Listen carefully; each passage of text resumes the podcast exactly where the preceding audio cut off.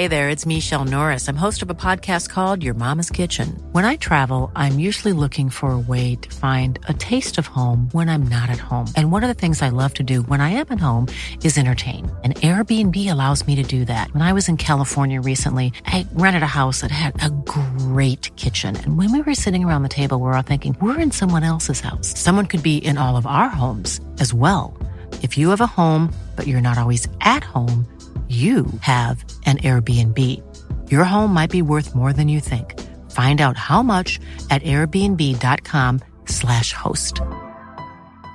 When you're ready to pop the question, the last thing you want to do is second guess the ring. At Bluenile.com, you can design a one of a kind ring with the ease and convenience of shopping online. Choose your diamond and setting. When you find the one, you'll get it delivered right to your door. Go to Bluenile.com and use promo code LISTEN to get $50 off your purchase of $500 or more. That's code LISTEN at Bluenile.com for $50 off your purchase.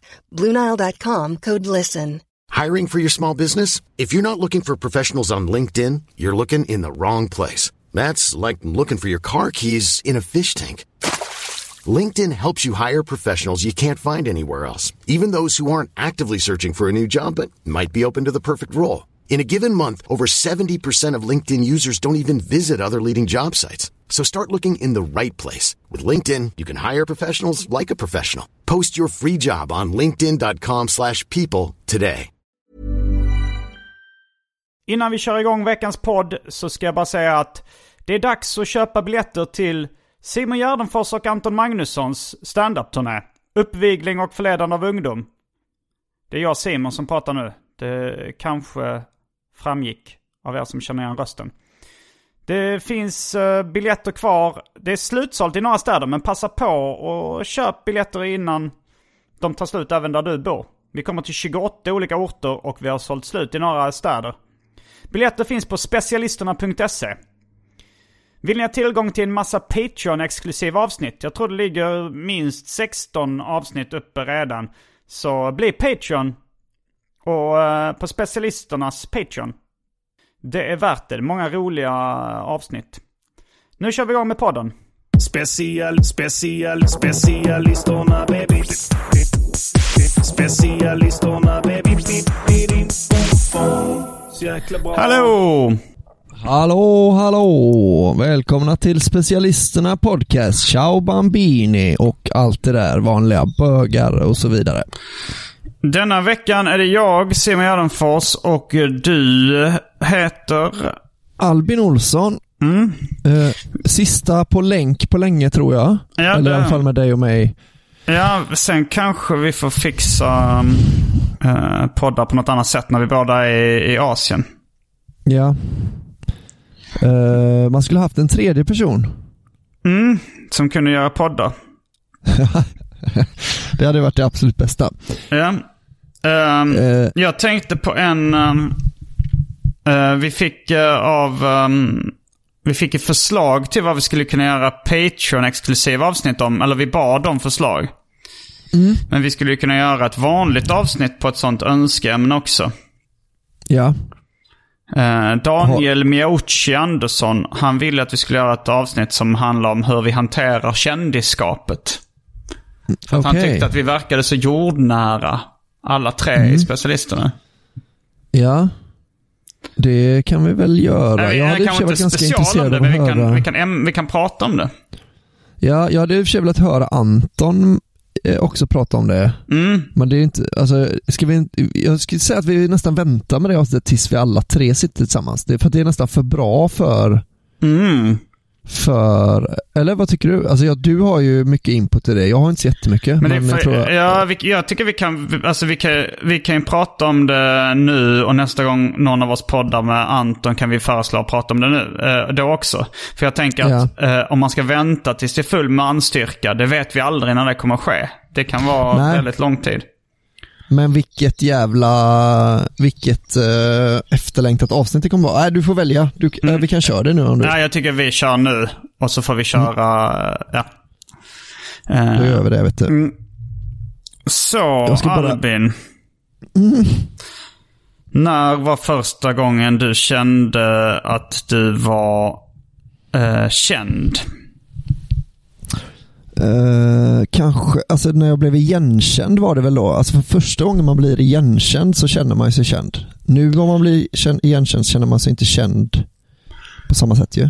Alltså första gången jag vad blev igenkänd, då kände jag mig nog inte speciellt känd. Det var första gången, då Asså. var det typ någon klasskompis, en kompis till en klasskompis som kände igen mig för att han, han hade väl läst uh, något av mina fanzine eller något sånt där, alltså seriefanzin. Och så hade men väl... första gången Första gången någon som du inte hade någon, som du inte visste vem det var, en riktig stranger liksom. Mm, för, men han var då en stranger som kom fram och typ eh, kramade mig på, en- på typ mejeriet i Lund eller något på disco. Aha. För att han hade läst eh, mina serier i ett egenkopierad tidning liksom. Och han hade Ja, väl, kände- någon hade väl pekat, alltså min klasskompis hade väl pekat ut mig då i, i skolkatalogen eller hur han, jag visste inte hur han visste hur jag såg ut. Men, Ja, han, okej. han, men jag visste inte vem han var. Men han var den första då som kom fram. En, en kompis till eh, Henrik Edvinsson i min klass, i min gymnasieklass. Det var den första Ja. främlingen som kom fram och, och eh, kände igen mig. Men då kände jag Jag mig inte känd. Ah, okay. Nej, för jag tror första gången jag blev igenkänd var när jag, eh, jag skrev blogg i Tusen apor, den Alex Schulman och Kalle Schulmans eh, humor eh, Portal. hemsida. Mm. Ja. Eh, och då var det så lite... Hur mycket läsare Någons- hade du på den bloggen? Alltså hur stor var den? Fick du Alltså inte statistik? den? särskilt mycket. Ja, det hade, alltså jag kanske, jag blandade ihop det med, jag skulle få, för att, men det kanske var, ja men eh, det var inte så mycket liksom. Jag har ju fler följare nu tror jag, än vad jag har, hade läsare då. Mm. Men, men det var- följare blir inte samma sak som exponeringar och läsare. Nej, nej, precis. Nej, men jag kanske hade, ja, men jag vet inte, säg 5000 kanske, eller sånt där. 5000 läsare. Mm. Och Ja. det är ju ganska mycket med tanke på att eh, ja, men det är ju en ganska stor eh, arena om man har 5000 i publiken. Ja, det är sant i och för sig. Eh, men jo, men, så här, men då var ju också bloggar stort. Alltså då Ja. var ju det en ganska liten blogg liksom. Ja, ja, Uh, särskilt då att man, man låg på deras, alltså Alex Schulman hade väl Sveriges största blogg då. Mm. Och då att, att ligga på hans plattform, så det kändes ju, den kändes ju inte särskilt stor Nej. då liksom. Men då var det, men då var det i alla fall på, ja, lite så folk som kom fram och bara sa att de tyckte det var en bra blogg liksom. Men Hade du bilder på dig själv där då? Ja, Mm. Så folk kunde känna igen Eh, det. ja. Men då kände jag mig nog lite känd ändå Och liksom. hur fick du den, eh, det jobbet? Alltså hur, för du kom... Hur fick Eh, du liksom? jag, var, jag var ju där, men jag var där en gång med, eh, eller jag var i Stockholm och hängde med Björn tror jag. Björn Eh, Gustafsson? och då, Den yngre? ja, den yngre ja. Mm. Eh, och sen, och då eh, så var vi, vi var, vi var bara och käkade lunch tror jag med Alex Schulman och Mm. Kalle Schulman. Den. Eh, och sen så sa de bara, "Ah, alltså vi vill bara fylla våran eh, sida nu med med Kände grejer", han liksom. dem eller hur kom det sig att ni käkade lunch med dem? Ja, det gjorde han nog. Okej. Eller liksom, han var väl så känd då att alla, alla som höll på med media ville känna honom. Liksom, eller sådär. Mm. Men, eh, och, och då var det så här, men kan inte du komma in typ om några dagar och ha med dig ett helt papper med... eh, Men de liksom, tyckte du var rolig konversation då antar jag? Nej det vet jag inte men det var nog att, att kanske att Björn hade sagt då att så, Ja. han ska ni ha med in, han har roliga idéer och sånt. Ja, ja. Och då så var jag inne på möte med dem och eh, pitchade massa, massa idéer Mm. eh, som de tyckte var för svåra att genomföra hela tiden. Kommer du ihåg någon av de idéerna? Ja, alltså jag har några stycken. Jag tror till, till exempel att uh, ödmjuk-SM var en av dem. Det har följt med så jävla länge. ja. När du började med också- stand-up sa du också att det var för att du ville göra typ den sketchen. Eller det var li- en Ja. liten ursäkt En nästan. serie nästan, eh, ska jag säga. Vad sa Alltså du? den var ju, den är, den är, det är det ju inte en, sk- alltså den är ju liksom, jag har ju ändå manus på, Att det skulle det kunna vara typ en liksom. eh, långfilm. nej men alltså jag tänkte nog som en sån mockumentärserie Mm, liksom. ehm, Det var ju lite så The Office-tider och sånt också. mm. Eh, och sen hade jag en som var Vi är femman. Men ödmjuk-SM man i skulle- bloggform då? Eller vad tänkte du att du skulle göra det på? Nej, nej, de spelade in, de gjorde ju sketcher och sånt också. Ja, ja, att det Alltså skulle vara en, videos, liksom. en dokumentärserie på deras eh, hemsida. Ja, Mm. ja. Sen hade jag, eh, sen hade jag, jo men Vi är femman, som Mm. var en idé där man var då Eh, ja, men det, skulle, man skulle vara, det skulle också vara någon slags eh, mockumentär tror jag. Men att man var eh, hemlösa i Nordstan. Så heter de bara Vi är femman. ja, är- femmanhuset nu. Ja, exakt. Mm. Det är väl egentligen mer titeln. Mm. Det är också roligt att man tänker så, att det är sån under, att det är liksom en, do, en dokusåpa. Ja. Så man röstar ut varandra. Så de som blir utröstade får sova i, ute i kylan. Ja, det är roligt det också. Ja, det, men var- det men det var rolig liksom sketch. såna- Liksom. Men, men sen kan, skulle Ja. det kanske kunna vara en uh, bra men cynisk reality show också. Ja, för, men jag tänkte, alltså det var, det, och det var ju en, eh, det var egentligen en direkt, idén var nog innan dem, men har du sett Tomtarna på loftet? Eh, jag tror jag sett ett avsnitt eller så. Men, och det verkar kul. Ja. Men, det, men det var på den tiden det var lite svårare att eh, få tag på digital eh, underhållning. Ja. Men för det var, alltså jag tror att själva skämtet vi är femman. Det är ju norsk eh, var- då, en mockumentär om typ en, eh, en reality show i, i julmiljö. Ja, precis. Det är en dokusåpa i Mm. julmiljö. Eh, men eh, jag tror vårat skämt var innan den kom i Sverige. Mm. Men det var liksom när den kom som man fattade hur rolig man kan göra en fejkad eh, reality show liksom. Mm. Så det var väl den Men sen så var det, så de nappade väl inte, eller så här, de, jag tror kanske att de gillade några idéer men att det skulle bli för, eh, för mycket jobb. De tänkte, de vill ju mer ha så här eh, dolda kameran och typ så, någon som går runt och är dryg Mm. eh, mot och så smäller barns ballonger och sånt. Det var ju det de Svullo på stan typ. Ja, exakt. Eh, och det var inte jag så intresserad av liksom. Nej. Men sen, eh, sen så gick jag hem, jag kommer ihåg att jag bara skrev ett, eh, jag skrev liksom en fake-blogg Mhm. där jag skrev om hur, eh, vilken fitta Alex Schulman var.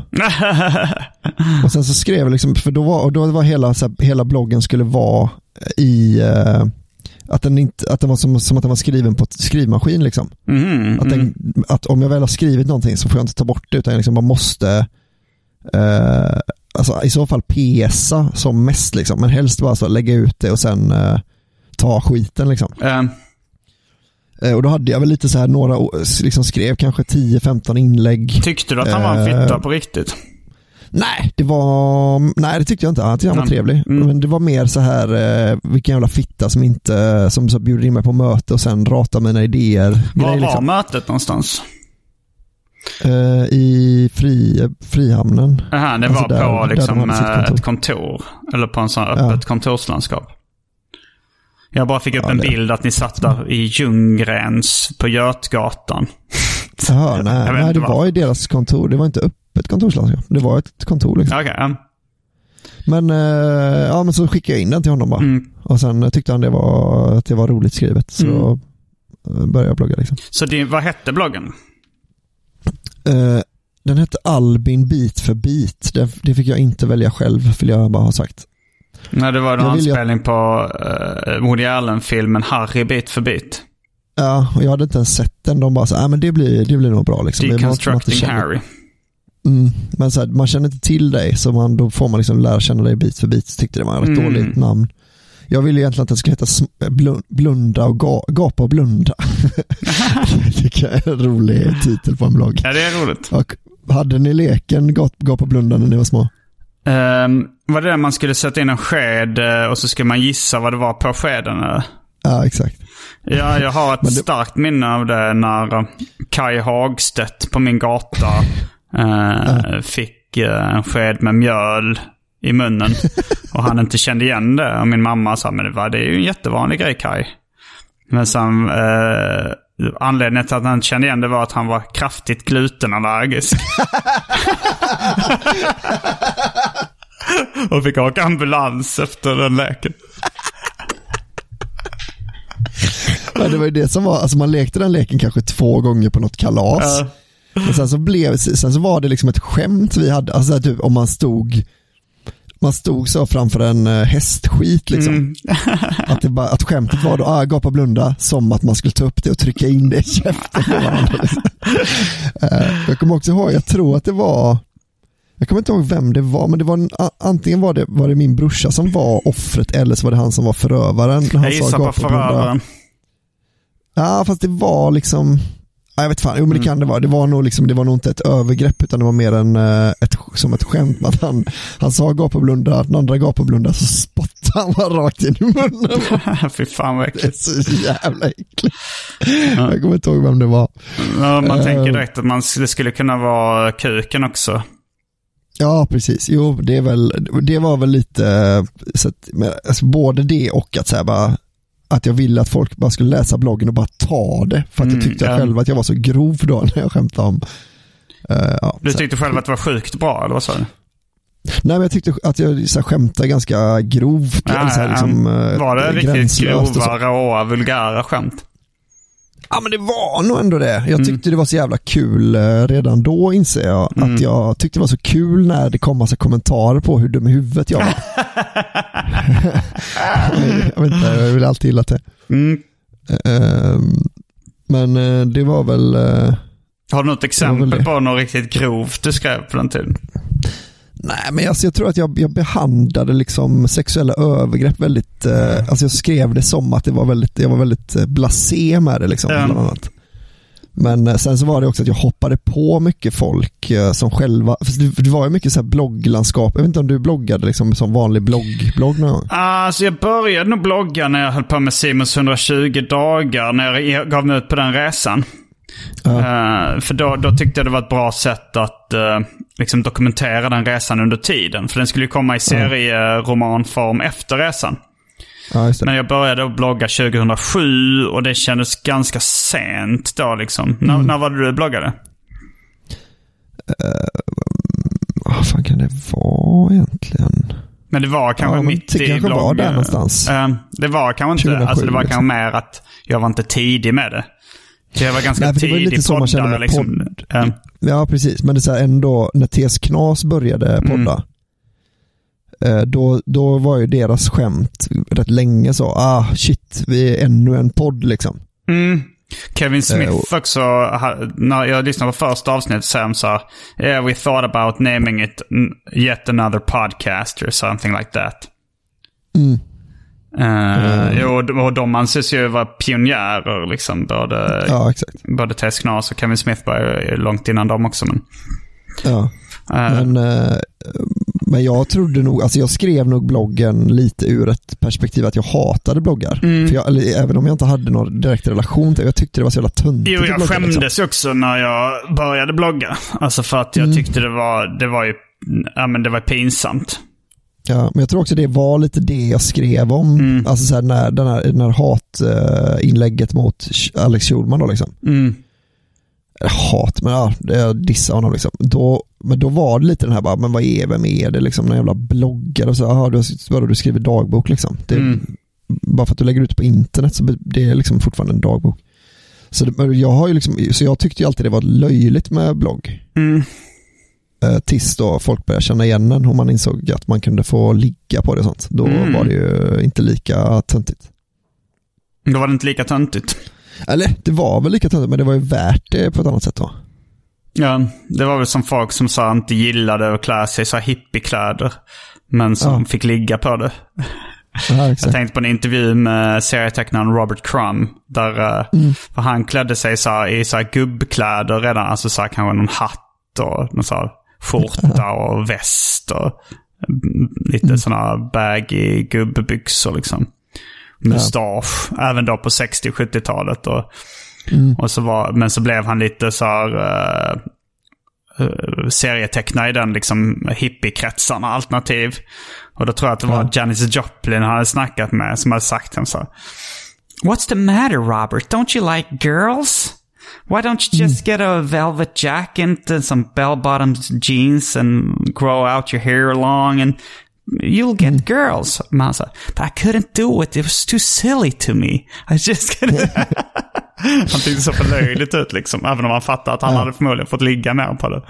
Ja. Specialisterna. Bara killar. När var det du kände traction för första gången? Traction, vad, vad betyder Traction, det? alltså att du bara kände att det började liksom hända saker. Jag tror det I var ganska mycket, alltså. eh, alltså i och med Las Palmas som det blev liksom en tydlig, eh, tydlig vändning för mig. Eh, för att jag hade ju då som serietecknare så hade jag fått en del mindre uppmärksamhet. Men det var ju så här, det kanske var någon på stan som man kände lite grann som, som kom fram och sa "Ah, jag läste DJ Röv eller du vet, det var, då gick jag i gymnasiet. Och, eh, och kanske man fick någon, något mail från, från någon annan serietecknare och sånt där. Men det var ju... Eh, men sen så när vi började då med eh, spela in kassetter med Las Palmas och de började sprida sig på internet. Först så kommer jag ihåg att det var en besvikelse att det inte hände mer. Liksom när vi hade, vi hade gett kassetten till liksom lite folk inom hiphop-världen och sånt. Och det var, det var väl några av våra kompisar som tyckte det var kul. Men det hände liksom. Eh, sp- det, vi hade förväntat oss mer. Ja. Direkt Ja. liksom. Men sen... eh, Men sen eh, långsamt så, så märkte jag att här, den här musiken, de här låtarna, den har, de, de har en dragningskraft liksom som jag inte hade varit med om innan. Eh, så det här var nog runt eh, 2002, 2003 tror jag liksom. Det bör, 2002 släppte vi vår första kassett. Och kanske runt 2004 var det nog jag började känna av någon form av kändisskap. Ja, okej. Så det är 2000. två år efter uh, Ja, men det, det, det smög sig på ganska långsamt liksom. Mm, okej. Eh, ja, men en att man, kan, man kanske liksom. hade en spelning och då märkte man att så här, efteråt så började eh, kanske tjejer vara lite flörtigare mot den. Mm. Alltså e- efter en livespelning. För att man hade stått på scenen och, och, och gjort låtar som folk gillade liksom. Ja. Jag tror man kan nog stå på scenen och göra låtar som folk inte tycker är något speciellt och man märker ingen reaktion liksom från Mm, så är det nog säkert ja. Men, eh, men det märkte jag då, för jag var också... eh, jag var tillsammans med en tjej då. Och jag märkte att hon blev rätt... Hon gillade inte det här då att jag... Att tjejer började bli mer intresserade av mig. Nej, nej. Och vi pratade till och med om det och hon var så här, men fan hon tyckte väl så här att jag har alltid tyckt att du var så här söt och rolig och sådär. Eh, Men, det, men eh, då var det... nu, De här hororna vill bara ha dig för din framgång. Nej men, ja, men hon tycker nu, nu, och då var det liksom, då var det lite att hon hade hittat, eh, eh, alltså att hon tyckte väl att hon hade hittat eh, eh, nå- någon, någon hemlighet på något sätt. Någon oupptäckt grej. Ja, och sen så ja. nu så ska alla andra tycka det också. Det, det gillade inte hon riktigt. Nej. Eller inte alla. är det lite men- som när man, man gillar ett sånt underground-band väldigt mycket och sen när de slår brett och är på MTV så, så börjar man hata dem för att eh, man var där, för, liksom, man tycker de har sålt ut så fort de har fått någon framgång. Ja, fast det, det var, hon behöver inte hata mig direkt. Utan det var mer, Ja, det men hon tyckte det var störigt. Jag tyckte väl också det var lite, jag kan ju också tycka sånt är lite störigt. Om man, man får en kassett med Eminem. Mm. Och sen så slår han igenom stort. Då tycker man, ah, men det, då får man inte ha det för sig själv riktigt liksom.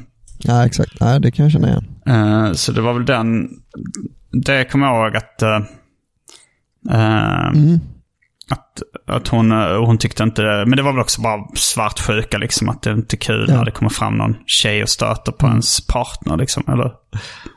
Nej, just det.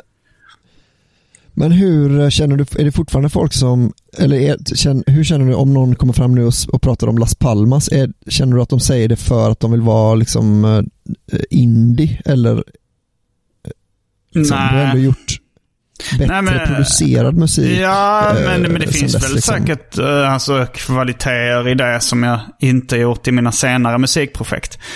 Eh, För jag tror att det, det är många som gillar det. Om man, om man ser på spelningsstatistik på Spotify och sånt så märker man att folk lyssnar fortfarande jättemycket på Missbruk beivras. Alltså att den, Ja, ja. den ökar ju efter varje år. Liksom den, eh, för den, när vi la upp den, då var, hade den inte så mycket play. Så nu är den snart uppe i två miljoner. Liksom, vilket är mycket för en gammal låt. Ja. Liksom, att den, Ja, ja. Är, men ökar den fortfarande per år liksom? Eller har den fortfarande? Ja, den spelas fortfarande mycket. Ja, men menar, ökar den, så här, spelas den mer i år än förra året? Liksom? Eller i år? det Jaha, kanske svårt så det vet jag inte. Det, det vet jag faktiskt inte. Men ja. nej, det känns som Alltså det... jag fattar att det är folk som gillar det på riktigt, det var inte så jag menar. Men Nej. det var liksom, men känner du så här att det bara så, ah, det kanske är lite så att folk säger det för att inte vara så, alltså om man säger dubbel margarita, då är Mm. man ju kanske den svennigaste, det är det svennigaste man kan credda det för nästan ju. Ja, men nu är För det ju det så här, eh, för när var det Dubbel Margarita kom? Var det 2010, 11? Något sånt. Det börjar bli rätt länge sedan.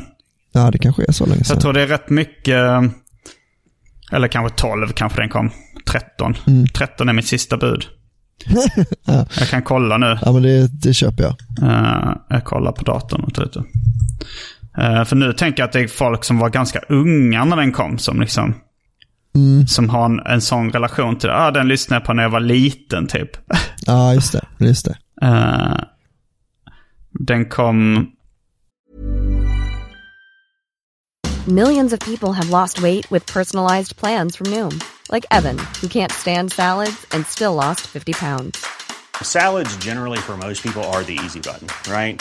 For me, that wasn't an option. I never really was a salad guy. That's just not who I am. But Noom worked for me. Get your personalized plan today at Noom.com. Real Noom user compensated to provide their story. In four weeks, the typical Noom user can expect to lose one to two pounds per week. Individual results may vary. Here's a cool fact a crocodile can't stick out its tongue. Another cool fact you can get short term health insurance for a month or just under a year in some states.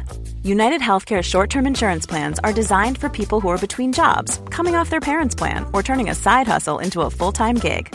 Underwritten by Golden Rule Insurance Company, they offer flexible, budget friendly coverage with access to a nationwide network of doctors and hospitals. Get more cool facts about United Healthcare short term plans at uh1.com. Mom deserves the best, and there's no better place to shop for Mother's Day than Whole Foods Market. They're your destination for unbeatable savings, from premium gifts to show-stopping flowers and irresistible desserts. Start by saving 33% with Prime on all body care and candles. Then get a 15-stem bunch of tulips for just $9.99 each with Prime. Round out Mom's menu with festive rosé, irresistible berry chantilly cake, and more special treats. Come celebrate Mother's Day at Whole Foods Market.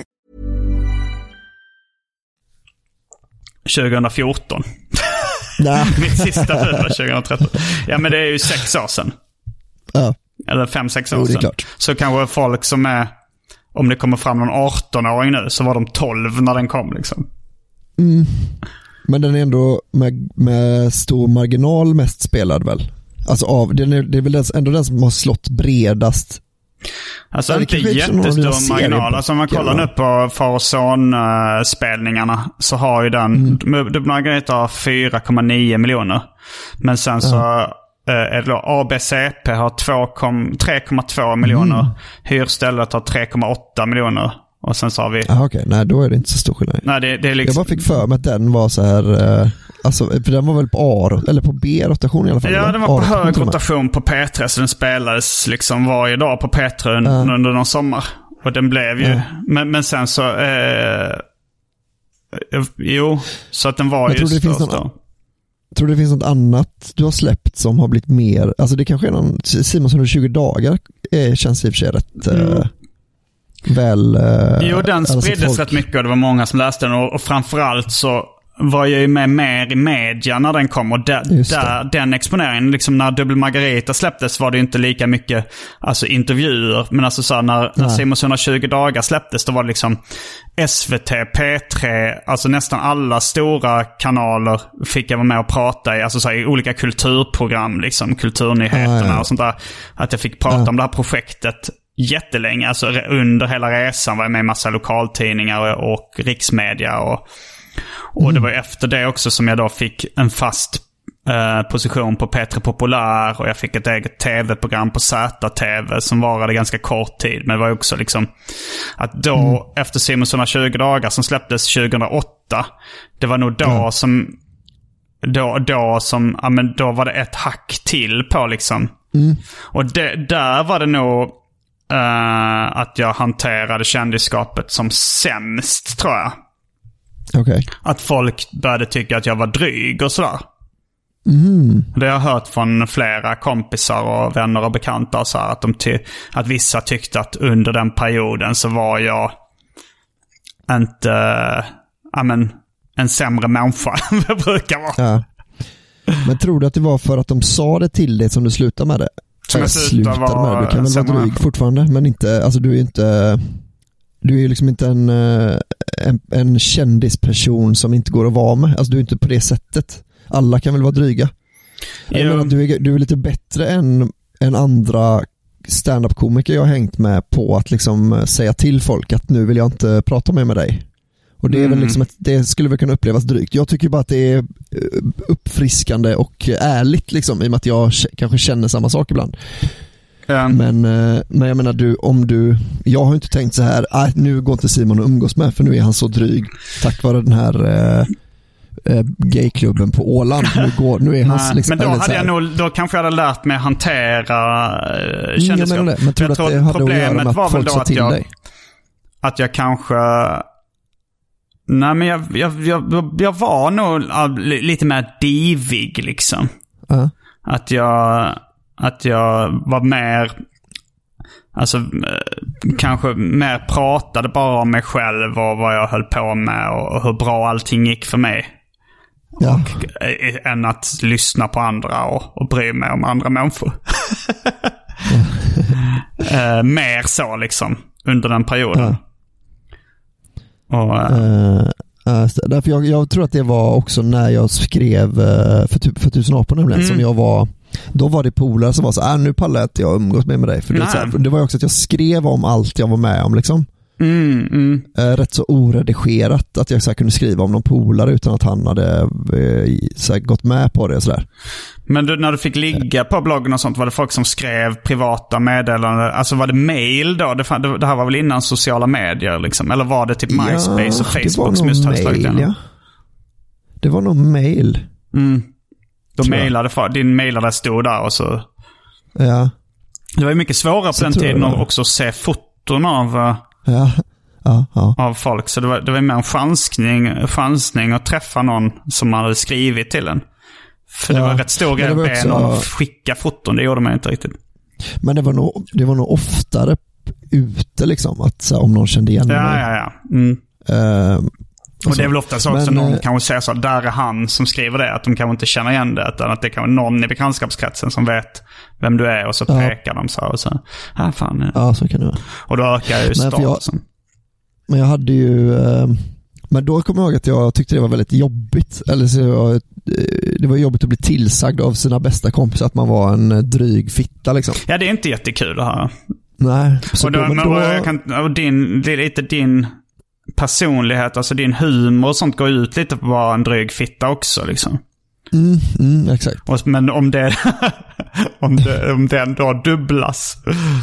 Jo, fast också lite så att jag, jag kanske inte Eh, alltså så här, att jag, det här var ju som eh, att jag berättade folks hemligheter Mm, för att få ja. ett garv på internet liksom. Eh, och det, och det är så här, jag tänker också så här, om jag inte hade blivit tillsagd då liksom, Mm. Så hade jag nog inte vetat om det riktigt. Eller liksom, då hade jag bara tänkt här, äh, men det tycker de nog bara är kul och så. Mm. Och sen, eh, eh, så jag tror att det har nog påverkat ändå lite hur jag beter mig på eh, nu liksom. Ja.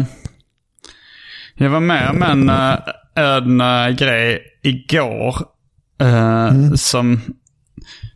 Ja, där kändisskap ändå spelar eh, olika roller i olika... Ja. Alltså det var, det var så för att jag... Jag håller på med mina problem avsnitt fem. Mm. Och, eh, och nu, nu har jag klippt det och insett och insåg liksom att oj, det är två... Det, vi gjorde en miss, liksom att vi bytte en location i sista sekunden. Eh, Så att det, det ligger två scener där som utspelar sig på Larrys Corner i rad. Eh, och det handlar rätt mycket om dating och relationer och sådär i det här avsnittet. Så då tänkte vi så här, då slänger vi in några scener där jag är på dejt med lite olika tjejer. Bara som ett så lite montage mellan de scenerna. Ja. Att det är lite musik i bakgrunden och det är lite så här bara man ser att jag är på dejter med olika tjejer som man kan filma typ bakifrån. Eh, man, så man ser deras nackar och jag som sitter med en öl eller någonting. Så igår så då jag, eh, så frågade jag Jens Rosengren som har filmat eh, Samhällsljud och Vesslan och En slapp timme och sådär. Om han kunde filma några sådana stockscener. Och så tänkte jag, men jag kan ju jag kan ju filma det på Big Ben och då så då kan jag fråga lite olika tjejer som är komiker som eh, ändå ska uppträda och gå dit och vara där och stå, sitta och vänta på sitt gig.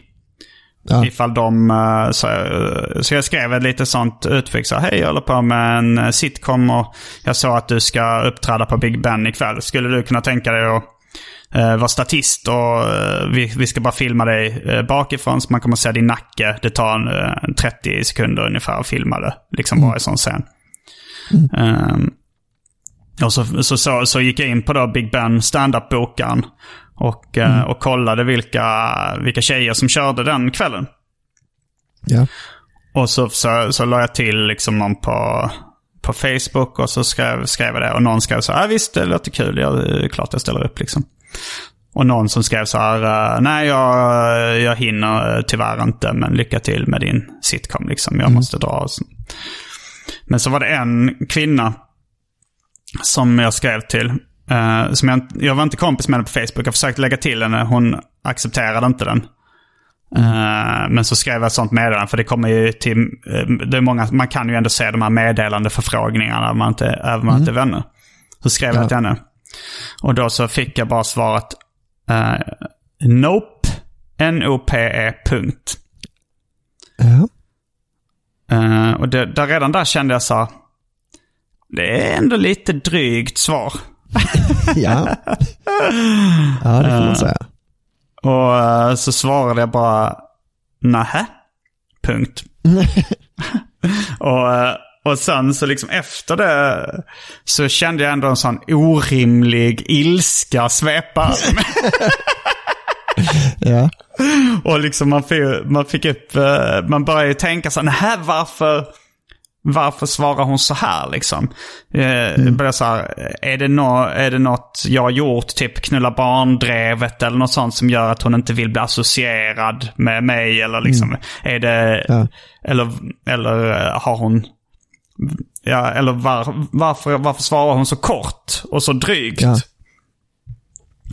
Eh, men, men sen... eh, och, och jag fick ju också tank, alltså så här, det var, ju- det var inga tankar som jag någonsin skulle agera på. Men jag var ändå så här, eh, liksom så här, ja, jag ska, göra, jag ska göra allt för att hennes karriär ska gå åt helvete som standup-komiker.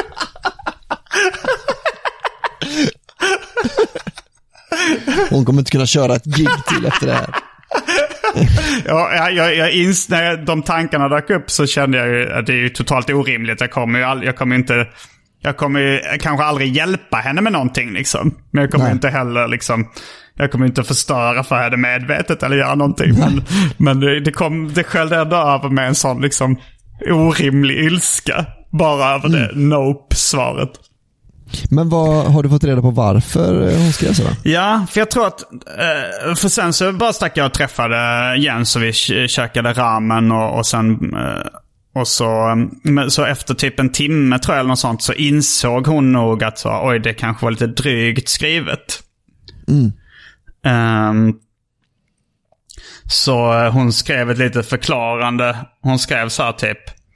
eh, alltså det var fortfarande, jag fick fortfarande ett lite drygt intryck av henne men det förklarade ju lite mer. Hon skrev så här. Jag är skådis, inte statist. Eh, så ehm, jag skulle inte, Okej. jag kan inte hålla tyst. Men, eh, men jag, kan, eh, jag kan göra talroller och sånt. Och, och så skrev hon typ en, en smiley. Och då så skrev jag, ah, okej, fattar, smiley. Och sen träffade jag henne på Big Ben sen. Eh, jag tror fan inte hon körde där. Jag är osäker på det. Men eh, jag, jag tänkte också så här, fan jag ska se hennes gig. Hon kommer säkert suga liksom. Det är kul om hon hade varit mimare. Men, när eh, hon får chansen att äntligen få en talande roll på en scen, då väljer hon att så vara inställd, stängd i en glasburk och sånt. Helt tyst. Men... eh, eh, och sen så träffade jag henne där och hon sa så här, jag vill inte vara otrevlig. Men jag bara så nej det är lugnt, det är lugnt, ingen fara. Och sen så pratade vi inte mer liksom. Men... Eh, och, jag, och jag fattar att eh, om man är om man är skadis Alltså, och, men när jag, jag hade inte googlat henne då. Det gjorde jag när jag kom hem. Min första tanke var ju så här, skådis. Du är ju säkert en, en total amatör liksom som kanske varit med i någon teaterpjäs någon gång som ingen sett. Ja. Det var min tanke. Men sen googlade jag henne. Hon, hon var eh, rätt meriterad. Hon har varit med i Ja, många kända svenska tv-serier och filmer och, och sådär. All right. Det var bara jag som inte hade koll på det, för det var rätt länge sedan hon var med i de största grejerna. Liksom.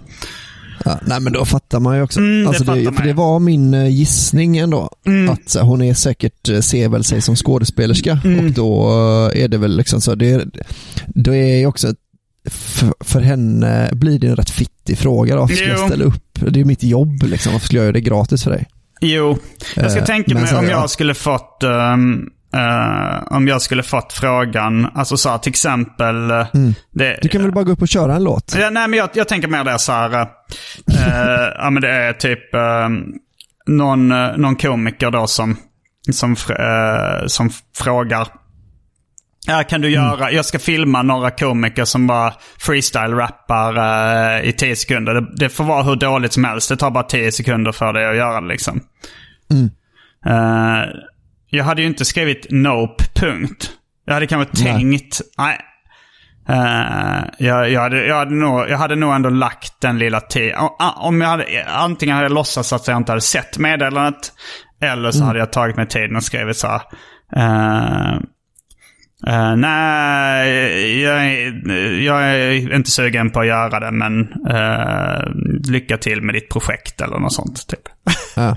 Det Ja. kommer säkert bli Jo, bra. alltså man kan ju vara, man kan ju vara trevligare än vad hon var. Men jag Ja. tänker att det är ju, det ju, man kan också förstå om hon får frågan jämt liksom, av sina massa polare och sånt. Så bara, ah, men du är ju skådis, ska inte du komma och, och göra detta? Liksom? Så bara, Nej, varför ska jag, jag vill inte vara med i din YouTube-serie liksom, för att jag jobbar med det. Liksom. Det kan jag ändå, jag kan ändå förstå att hon kanske har fått frågan för många gånger Ja, för jo. att eh, bara orka. Jo, och Och sen- hon insåg också dessutom- efter ett tag att hon hade varit för otrevlig. Ja. Så det var ju, Ja. det var ju, eh, det var ju mest mig det var fel på. Alltså, Mm. eh, även om jag inte svarade speciellt otrevligt tillbaka. Eller jag matchar ju ungefär hennes trevlighetsnivå hela tiden. Men, Ja, men det var, det var, eh, eh, att det var mina, min, o, min ilska som var orimlig. ja, men menar du alltså, i det här med hur man be, alltså, eh, förhåller sig till sitt kändisskap, menar du att det var hon som var dålig på att förhålla sig till sitt kändisskap eller? Nej men jag tänker dels så, eh, dels så kanske hon inte var jättebra för att ehm, hon kanske är van vid att vara mer känd. Att folk ska veta. Hon förutsätter lite, du borde veta att jag är känd. Ja. För jag visste ju inte det. Och, eh, det. och eftersom om hon hade, om, om jag hade frågat uh, Tova Novotny. Mm, mm. Då hade, då hade, då hade allting Eller känts som... Tuva Novotny? Tuvan? Eller Tuvan och Vottny Ja. rent av. Jag vet inte hur det uttalas. Nej, jag tänker att det passar väldigt bra in i det här att, du, att du sa, en som jag vet mycket väl vem det är. Att, det. Ja, Alltså, men, nu hade men att då, då hade det, då hade det varit mer så ja, om jag frågar henne om hon, kan, om hon lånar ut sin nacke och hon bara svarar nope. Då hade jag, okej jag Ja. fattar. Ja. Jag känner Ja. inte dig, du är känd skådis. Ja. Ja, Då, hade jag, då hade jag tyckt det var rimligt. Och det, det var kanske det, Ja. hon kanske såg sig lite som, eh, för hon var nog lite, kanske en gång i tiden, lika känd som Tuva Novotny var en gång i tiden. Ah, okej. Så att hon kanske eh, kom på, alltså hon hade kanske lite skev bild av sitt kändisskap. Men om, om, Ja, just om jag inte vet om det, då är det ganska, då är, då är det ju lite annan situation. Eh, så, men Mm. tycker sen också på något sätt att jag kanske eh, förutsatte lite mer att hon borde veta vem jag var som komiker. Liksom. Om, Ja, om, man, kör en, om man är en komiker på Big Ben. Och, och eh, då kanske man ändå vinner lite på att vara i alla fall hyfsat trevlig mot komiker som är mer kända och, och har liksom, som Mm. kan hjälpa en på något sätt i framtiden. Om man skulle liksom Ja, ja.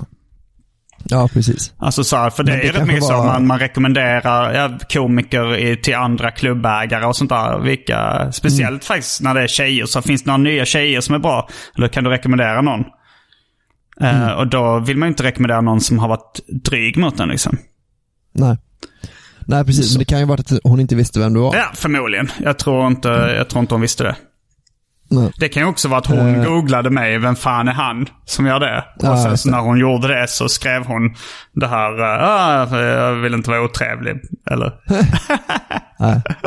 Men hur, hur ställer du dig till att bli, eh, om, alltså om du skulle bli, om du skulle liksom tappa allting nu, Mm. alltså, att du blir liksom försvinner ur, ur medien. Nu är det lite svårare att göra det då om man, i och med att du har poddar, liksom, du kan, Men om, kommer alltid kunna fortsätta säga, funkar exemplet om jag flyttar utomlands? Ja, till exempel. Mm. Eh, och du, liksom så här, du, du vill lägga allt krut på eh, att slå igenom i New York då, till exempel. Mm. Men hur, och sen och ger upp det kanske, kommer tillbaka till Sverige Ja. och då har liksom folk så, det är, du har två prenumeranter kvar på Arkivsamtal, Mm. du, så du börjar om på noll mer eller mindre då, Ja. liksom. de har Ja, men- väntat, de har suttit där. Ja men låt oss säga att jag, jag gör det försök i 20 år. Att jag är borta, att jag lyckas vara borta i New York i 20 år. Och sen kommer jag Ja, tillbaks när jag är 61 och ett halvt. Ja. och, och säger fortfarande 61 och ett halvt och, Vad sa du? Åh jävlar. Vänta. Hallå? Du tappar telefonen eller någonting? Ja, Jag tappade lurarna. Eh, jo men, eh, och sen så kommer du tillbaka, då är du liksom, då är du helt eh, okänd. Det kanske är någon, Mm. eh, någon gång som Men det "Är går så jävla, där?" bara en parentes om hur snabbt det går att bli bortglömd. Mm. Ehm, jag, jag, jag tror det var när jag firade jul med Pike och Andrea. Så började Ja. vi prata om eh, Martin Kellerman och Rocky, jag och Pike. Mm. Andrea visste inte vem det var. Och vi Oj. tog fram uh, Rocky-serier och visade för henne. Och sa, "Mm, jag kanske känner igen det lite, men jag aldrig... Nej. Åh jävlar. Nej, men så här, och han har ju inte flyttat, eh, han har inte flyttat Det utomlands. är bara att hans hype har lagt sig liksom. Mm. Ja, men Och nu har om- slutat teckna om- också Rocky, men... Jo. Men så om, om din hade gjort det då? För jag tänker Mm. så här hur, eh, om, alltså så jag tänker då i liksom eh, Anna Bok situationen. Hur hade du betett dig om du bara kände så här, det är liksom ingen som, folk slutar komma på showerna, Mm. liksom, lyssningen på podcasten går ner, du förlorar en massa följare. Mm. Eh, alltså, hur, hade du, hur hade du betett dig? Har du liksom en, en uh, nördutgång från uh, nöjesbranschen liksom, eller har du bara, hade du bara stångat, stångat på liksom? Jag hade kanske gått tillbaks till att teckna serier. Mm. För där är det ändå så jävla få läsare. Så att man... Eh, jag kanske hade bara så här gett ut min egen serietidning. Och Ja. eh, så hade den varit en sån självbiografisk serietidning om just det här eh, hur det är att vara en föredetting i nöjesbranschen. Mm. En skildring av det. Ja. ja, för jag tänkte på det med, jag tänkte på det när jag hörde om, alltså Trey Parker och Matt Stone då, South Mm. Park-skaparna. Ja. Att det känns som att de, de har fortfarande så, ja men om de vill börja censurera oss, Mm. då, då är det liksom våra, våra rum finns kvar i Colorado liksom. Vi kan alltid bara åka, alltså vi, å- då sticker vi liksom. Vi kommer bara skita i det då. Eh, För om vi inte får göra det vi vill, och de har ju verkligen, det känns ju också som att de hela tiden har gjort det exakt det de vill Mm. liksom. Nu hade ju de en sån komet, alltså de, det var ju overnight sensation liksom. Mm. Så de hade väl direkt då, alltså eh, de, de har ju fått göra vad de vill från, bör, från början. Det var ju folk som bara kom hem till dem och kastade pengar Mm. på dem säkert. Men att de ändå har så här, de har hela tiden varit så här, äh, men alltså så fort det blir tråkigt och då så, jag trivs bättre i Colorado liksom, då kommer jag bara åka hem och, eh, och göra något annat liksom. Mm. Kan jag jobba på, jobba i affär eller vad fan som helst. Men när jag Jag började med himla sy- stand-up så var ju liksom min, min plan var så att jag ska ge det tre år. Och, Mm. eh, och eh, sen så efter det så ifall det går dåligt så ska jag göra liksom en självbiografisk serie om mitt misslyckade försök att bli komiker. Att det skulle Ja, vara en sån det. intressant. Mm. eh, och, Men det är också lite, det är ju en liten way out. Ja, det är det.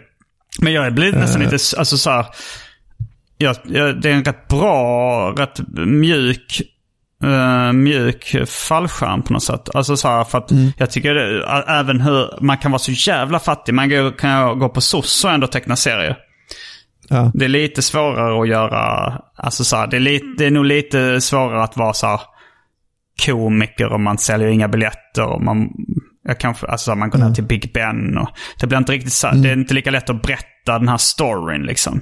Nej. Men som... Men hur hade du, hur, eh, hur hade, hur hade det känts då tror du? Alltså så här, hur, om någon, någon hade sett dig liksom. Mm. Så bara, fan är inte det han eh, far och son-killen liksom? Mm. Som går och, och så liksom eh, köper de billigaste nudlarna på, på Willys. Ja, men det hade nog inte varit någon större skillnad. Alltså jag plankar ju fortfarande på tunnelbanan och jag käkar färdigrätter. Och, så- alltså det är så här, jag Det lever. är fan sant. Det jag lägger mina pengar på mest är ju så här resor utomlands. Och, Ja, att, man, att det sitter någon på ett sånt plan till LA så va? Vart är Si- Simon Gärdenfors inte här? Har han verkar ha helt eh, gått ner sig. Han har ingenting nu. Eh, ja, det är svårt. att- Alltså det, det, men samtidigt så kanske man hade velat gå in för den här stilen. Vet, att ha sådana Ja. här cartooniga, fyrkantiga lappar på kläderna med tydliga Ja. stygn. Och sån, Ja. och han, man har en pinne över axeln med sånt litet bylte. en sån Ja. knyte med sina ägodelar. Man går där. Man Men vad hade ner. du saknat mest tror du? Eh, vad jag hade saknat hade du- mest? jag- f- Med att runt- vara känd då, eller så här, med din framgång inom nöjesbranschen om du inte hade någon kvar? Ehm, kanske... ehm, eh, kanske... Uh, alltså så här, attrak- attraktionskraften så här. Att snygga tjejer blir intresserade av mig. Eller? Det kan vara det jag hade saknat mest. Mm. Alltså det, Mm, det är det nog det jag som jag har inte. tyckt uh, varit roligt. har varit var största fördelen med det. Ja, det har varit den största fördelen. Mm. Alltså jag tycker nog det snarare är att, att ha det, att lätt kunna göra vad man vill. Eller det man Mm. ty- känner är kul. Det hade jag nog saknat mest tror jag. Jo, men samtidigt hade alltså så här, om nu får jag göra precis vad jag vill. Alltså eh, att jag gör den här sitcomen och poddarna och stand-up och så här. Och det är precis vad jag vill göra. Ja. Men om jag då mm, tvingas gå på SOS och teckna den där serietidningen om mitt misslyckade liv som komiker. Jag blir nästan sugen på att göra det nu. Det hade varit ungefär lika kul, alltså rent eh, konstnärligt, rent kreativt. Det är inte Ja, så stor att du hade skillnad. kanske haft svårare att få eh, folk i, till din sitcom till exempel. Kanske liksom Mm, hade, nej, men så då, här, då hade jag kanske fått velat- lägga ner sitcomen och göra den här serietidningen Mm. istället. Mm. Ja, men jag menar bara att, det, att det liksom, du hade ändå fått, eh, du hade ändå blivit tvungen att skrota projekt som du nu kan göra. Liksom. Ja. Det, en sådana grejer, alltså att det hade varit lätt att, att bli tvungen att sluta göra sådana saker. Liksom. Men det hade ju Det hade också jag- skildrat det, just det i den här serietidningen. Och det, jag tror den, ja, det, det hade liksom fått en sån här mörk klangbotten, den här eh, berättelsen. Jo, alltså jag tror att serietidningen hade blivit väldigt bra, Mm. men jag tror också att din eh, klangbotten hade blivit lite mörkare. Alltså Kanske. personen Simon Gärdenfors. Också det, Ja. det, är, ju- det är lättare att säga sådär nu att, det, att, det, att så men jag, jag hade varit nöjd med det. Men när, när, om jag väl sitter där och är väldigt fattig och okänd och, och gör den här och säger så här, men jag är nöjd med det här. Då låter det så mycket mer Ja. patetiskt. Ja, precis. Ja. ja, exakt. För man vet vad du har haft innan. Mm. Ja. Nej, så är det kanske. Nej, jag bara tänker så att det värsta som kan hända är ju inte att man förlorar sin, sitt kändisskap. Det värsta är ju att man blir en patet i, liksom, i sitt försök att behålla det tycker Att jag. man så Anna Alltså- Book-style eller? Ja, exakt. Att man liksom, man... eh, jag har hört, jag har hört någon, eh, någon story om att typ så här, jag kommer inte ihåg om det var Anna Bok eller om det var Kiki Danielsson Mm. som ringde in till eh, typ så Se och Hör eller liksom Expressen eller något sånt här och dementerade rykten som hon själv hade hittat på. Mm. Att så här, ja, eh, ja, det, det här ryktet om att jag skulle äta valspäck som en eh, diet liksom. Ja, falukorv. det, det vill jag dementera. Så bara, "Aha, men det har inte jag hört. Jo, det finns ett sånt rykte. Eh, Jag vill, eh, jag vill i alla fall gå ut med en dementi. Ja. För att det var liksom det lättaste sättet för henne att få en, eh, en liksom notis i en tidning var att Ja. så själv hitta på dumma... Att här, Ja, jag har också det- hört att hon ringde liksom in till uh, skvallertidningarna med egna stories. Ja, Och jag, men jag, och Alltså, jag har och- också ett lite, lite ögonvittne till, eh, till en sån händelse. För Mm. ehm, när jag jobbade på Egmont, serieförlaget, då satt jag i samma alltså byggnad som Min Häst-tidningen. Och då i, liksom, i ja. fikarummet där så var det eh, redaktören för min häst. Hon snackade så här. Mm. Ja, det var någon som jag blev kontaktad nu. De frågade om vi ville göra ett reportage om Anna Bok För hennes dö- döttrar då rider och sådär. Men nej, nej, vi, vi inte, jag, jag sa nej till det. Till inte lät så jättespännande. Då hade hon ju ändå, alltså hon eller någon, Ja. någon som hon kände, jobbade för henne liksom. En bulvan eller hon själv ja. Ringt in och pitchat då till min häst att de skulle göra ett reportage om Anna Bok och hennes döttrar som rider. ja. Så att... Ja, fy fan ja, vad... ja, det, för det är nästan det värsta jag kan komma Alltså så här, det är ju Det är nästan det, det tänker jag är en bättre Det är en bättre serie om att, att man råkade, man inser sån efter tio år Mm. Att man har varit den personen. Och sen skriva liksom, alltså det är väl extras säsong två liksom. eh, Ricky Gervais extras. Eh, att den handlar ju väldigt mycket om det, att vara liksom en parti, alltså man vill vara med i allt. För liksom man, har, man hade en gång i tiden en sak som man brann för som bara blev bortpissad och sen, eh, och sen liksom har man bara försökt, man bara försökt hålla fast vid att liksom kunna komma in på restauranger och sånt. Att det är så jävla sorgligt. Liksom. ja, ja, men det, det är förmodligen uh, vandringssägare med det här Klasse Möllberg. eh, Som då spelade i... i eh, han var ju bland annat uh, Banane i Trasan och Banane. Ja. Det, dels finns det då att en period när han inte kunde försörja sig på, på tv längre.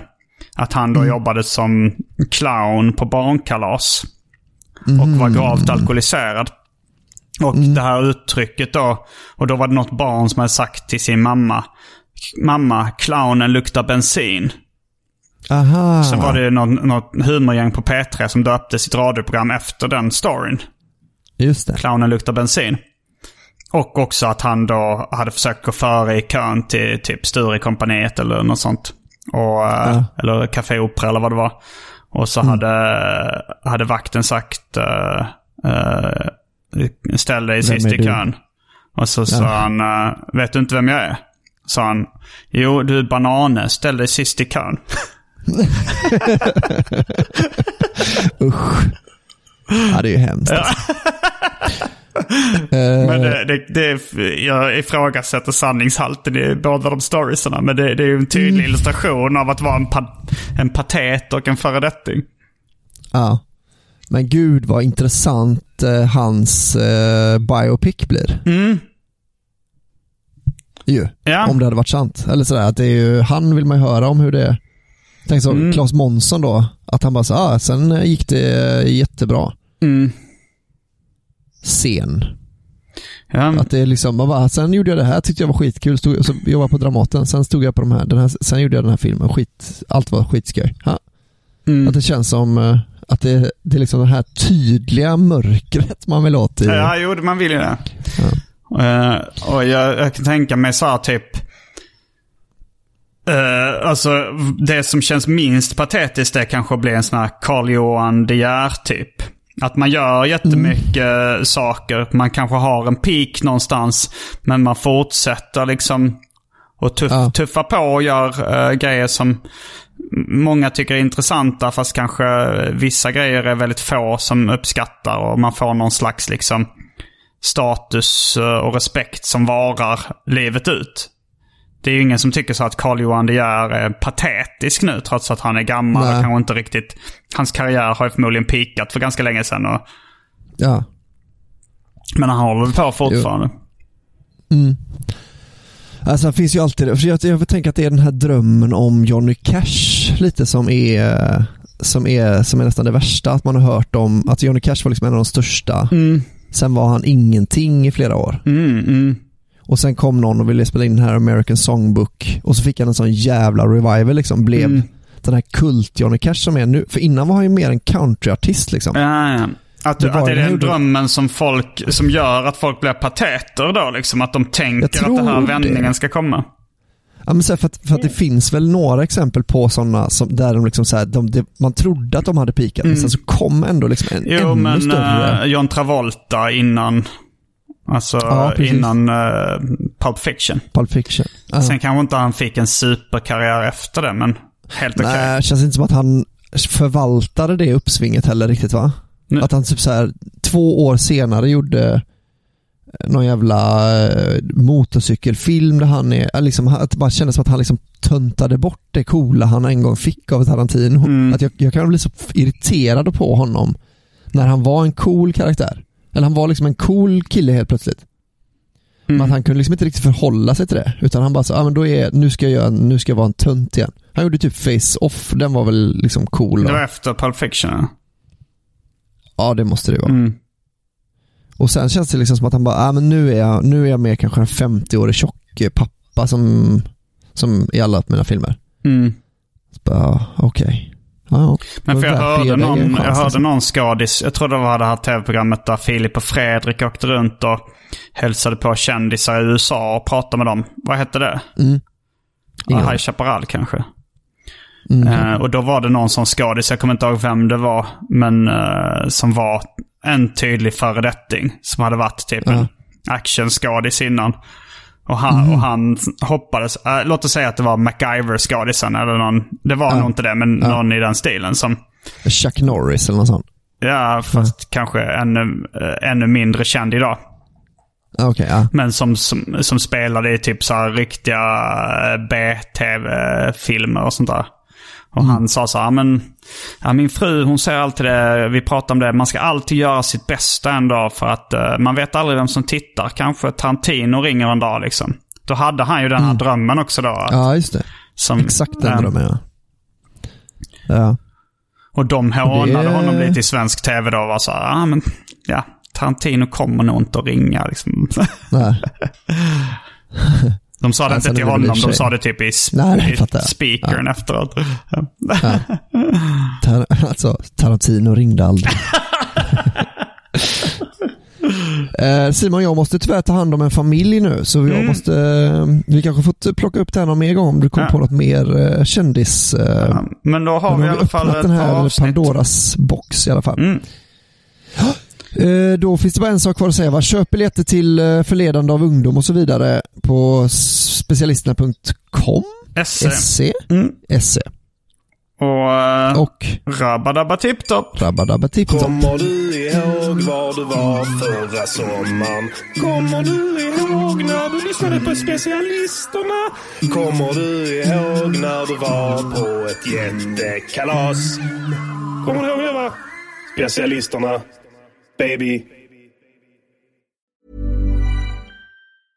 A lot can happen in the next three years. Like a chatbot may be your new best friend. But what won't change? Needing health insurance. United Healthcare Tri Term Medical Plans are available for these changing times.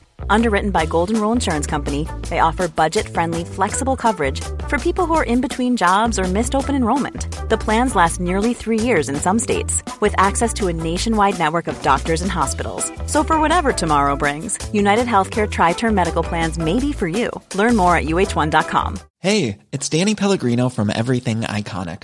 Ready to upgrade your style game without blowing your budget? Check out Quince. They've got all the good stuff shirts and polos, activewear, and fine leather goods, all at 50 to 80% less than other high end brands. And the best part? They're all about safe, ethical, and responsible manufacturing. Get that luxury vibe without the luxury price tag. Hit up quince.com slash upgrade for free shipping and 365 day returns on your next order. That's quince.com slash upgrade. Planning for your next trip? Elevate your travel style with Quince. Quince has all the jet setting essentials you'll want for your next getaway, like European linen, premium luggage options, buttery soft Italian leather bags, and so much more. And is all priced at 50 to 80% less than similar brands. Plus, Quince only works with factories that use safe and ethical manufacturing practices.